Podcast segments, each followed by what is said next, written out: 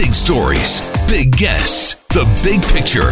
Afternoons with Rob Breckenridge. Weekdays 1230 to 3, 770 CHQR. So, voters in Prince Edward Island went to the polls yesterday to elect a new provincial government. 27 seats in the Prince Edward Island legislature, which Here's an interesting way of looking at that uh, one political scientist put it today. If our federal parliament had the same ratio of voters to elected officials as they have in Prince Edward Island, we'd have over 6,500 MPs. So eh, there's a separate question, I guess, about how many politicians any one jurisdiction needs. Prince Edward Island is a province, though 27 seats. The PCs uh, look poised to uh, govern as a minority. They won 12 seats in the vote yesterday, 36.5% of the vote. 30.6% for the Greens, 29.5% for the Liberals. So definitely a three way race. Uh, something else that was being decided in that election yesterday was the question of whether Prince Edward Island should change its, uh, change its electoral system. Voters were pretty divided on that question. Uh, but the no side ended up with about 51% of the vote, just 49% voting in favor of change. So that comes on the heels of a, a, uh, similar vote in BC late last year. BC voters rejecting a change to their electoral system. And of course, uh, it's a promise, one of the major broken promises by the federal Liberals, who had told us that the 2015 election would be the last under the first past the post system. Obviously, that's not going to happen. Now, in Quebec, the new government there has pledged to change the province's electoral system to adopt a new system by 2022. We'll see whether or not they follow through on that. Uh, but it feels as though the prospects of electoral reform are, are not good. Maybe this is not something that Canadians want. Maybe Canadians are content with our status quo. So, what, what, conclusions do we draw from these from these votes? What is the case for change? Joining us uh, for some thoughts is uh, Réal Lavergne, who is president of uh, Fair Vote Canada. Réal, thank you for joining us here. Welcome to the program. I'm really glad to be here. Thank you. Uh, more, by the way, at fairvote.ca. Let's talk about what happened in Prince Edward Island yesterday. Very close vote, but the no side coming out on, on top. Uh, how disappointing was that? Well, it was disappointing when it's that close uh, in a way, it was less disappointing because we're kind of getting used to uh, having uh, unfavorable results in referendums. The, the real downer for us was the British Columbia referendum, where right until the last minute, uh, it was very, very close. We thought we were going to win that one, and uh, and the result was actually not just negative, but quite badly negative at 61% to uh, to 40% or so. Um, the result in PEI yesterday split more or less right down the middle, uh, was more favorable in that regard. And one of the interesting aspects of it is there were actually two aspects to winning or losing. One was how many districts took it, uh, kind of like under first past the post regular elections. Right. And we won that one, um, winning 15 districts uh, to 12, uh, where we lost. So 15 to 12. And then we lost the popular vote 49 to 251. So that's where we lost. So the interesting thing about that is that in order for the referendum result to be binding one way or the other, you had to win both of those things. You had to get 50% or more of the vote overall, and you had to win uh, 60% of the districts, and neither side won 60% of the districts. So basically, it's still up in the air. So it's not as negative as it may seem from that perspective. And it's basically, I think, now uh, the responsibility of the legislature to decide how they would like to proceed. It was interesting because there was a specific question posed here, not just should we change our voting system, but uh, the question was should Prince Edward Island change its voting system to a mixed member proportional voting system? Um, yeah, is, is it? A, I mean, how? What's the best way of approaching that with voters? Do you, do you ask a general question about the status quo or something else? Do you have to give voters options? Do people understand what those options are? Yeah, we've tried all kinds of. I mean, all kinds of ways of doing that have been tried. You may remember in 2016, PEI itself ran a, re- plebiscite, they called it. It was a referendum, kind of the same thing, except it wasn't going to be binding. That was the difference. So they called it a plebiscite. Uh, in that case, they gave voters an option of five different uh, possible uh, electoral systems that they could adopt. We won't go into those here on radio; it'd be complicated. But uh, it's just to say that there and, and there's a range of ways of doing it. In BC, they were given a choice. It was a two-part question. The first question was a general one, which is the easiest one for uh, voters to answer. Right? Do you want to change the system in favor of a proportional one? Yes or no? That's the easiest question.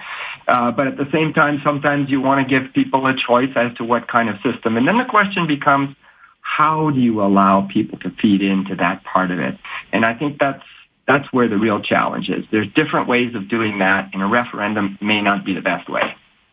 So, what is the best way? Well, I think the approach that's been used in both Ontario and in BC of uh, calling a citizens' assembly makes a lot of sense. Because once you're talking about a relatively complicated question where you have to weigh uh, a number of different principles and a number of different ways of achieving those principles. And what you're after really is forging a social consensus. The best way to do that is to get a representative group of citizens together of a fair size, can be 100 people, could be as many as 150, and uh, give them the time to consult with experts, to deliberate amongst themselves, and hash it out.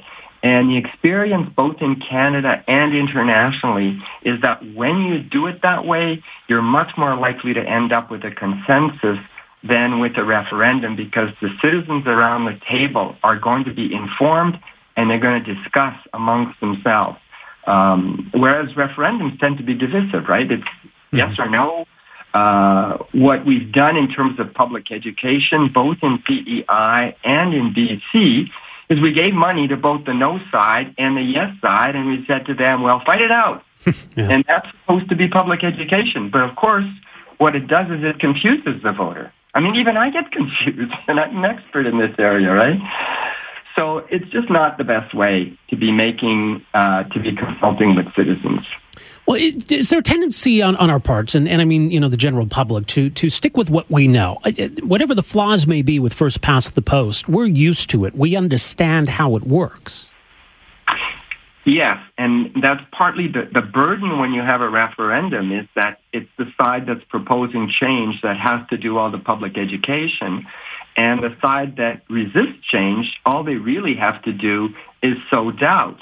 Um, and to be honest, they kind of make things up. You know, every opportunity that there can be to sow doubt it becomes ammunition for the no side, and it becomes virtually impossible to win a referendum on proportional representation unless you can get the voters to be voting in favor of the people they trust. And that's where the citizens assembly idea comes in. If you are going to have a referendum, it should follow on a citizens assembly so that it's the trusted citizens assembly that is putting forward the proposal rather than the government. Because when it's the government that does it, it tends to become very partisan or to be seen as partisan on the part of voters. Mm-hmm.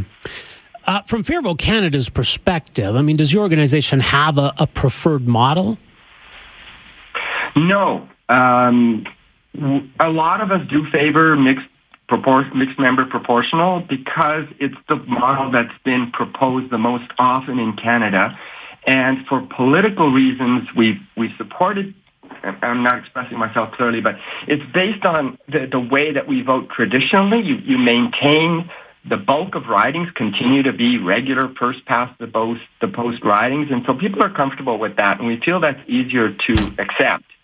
Um, there are other ways to do it in BC the referendum that won 58% of the vote, which is pretty considerable, um, actually proposed a different system using ranked ballots and multi-member districts. It's called single tra- uh, single transferable vote system. Right. So mixed member proportional. it almost seems like kind of a hybrid system. So it, it maintains, as you say, some components of, of what we have right now and, and introduces some proportional. Um, That's right. It's right. the easiest way that we could get. It's the least disruptive way of bringing in proportional representation in terms of what people are used to. Mm-hmm. You know, whereas whereas when you go to um, single transferable vote, you bring in also the ranked ballot as well. You bring in multi-member riding. People aren't used to these things. I think it's a great system, but it, it is more, there's more newness involved than when you bring in mixed member. And I think that's why mixed member is so, popu- so popular. Well, if we look at, at the results of the election itself in Prince Edward Island, or even just recently here in Alberta, um, you know, the PCs got the most seats, they got the most votes, but they didn't get a majority of the vote. They didn't get a majority of the seats. Here in Alberta, the uh, Conservatives did get a majority of the votes and got a majority of the seats. So, it, it, you know, the final results didn't stray too far from what the the votes told us, but you know, we do have elections where you know it's it's a much different story. I mean, if we look at those recent results, I mean, how broken is our system? Well, it, you know, that's really interesting that you should say that, Rob. The result last night in PEI and the result in Alberta uh, a couple weeks ago are among the more proportional results that we've had in a long time. Uh, and it, it, of course, it gets harder to reform the system right after an election that gives you, you know, pretty reasonable results. Mm-hmm. But if you look back at both Alberta and PEI for about a decade, two decades, um, you had uh, some what we call false majorities.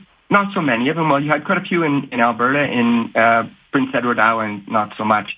But what you did have were exaggerated majorities, um, where with about 52% of the vote on average, you ended up in Alberta with an average of about 80% of the seats. There's a leading party, the party that wins, would win on average with 52% of the vote, but 80% of the seats. And exactly the same thing in PEI, but even worse. In that case, the average vote share of the winning party was 52%, but they took on average over a, a, a 10, uh, 10 election period, uh, 84% of the seats every time. So what you end up is very, very weak oppositions in that case, um, and basically unlimited power for the duration of the government. So the, the, the, problems of our democracy with first past the post manifest themselves in a lot of different ways. Uh, but I do agree with you that these last two elections in Alberta and PEI uh, produced more proportional results than we've seen in the recent past. Mm-hmm. So going forward, I mean, I guess Quebec is going to be one to watch. Uh, the promise yeah. there from, from the new government to to make some changes. Where, where do things stand in Quebec? Do you know?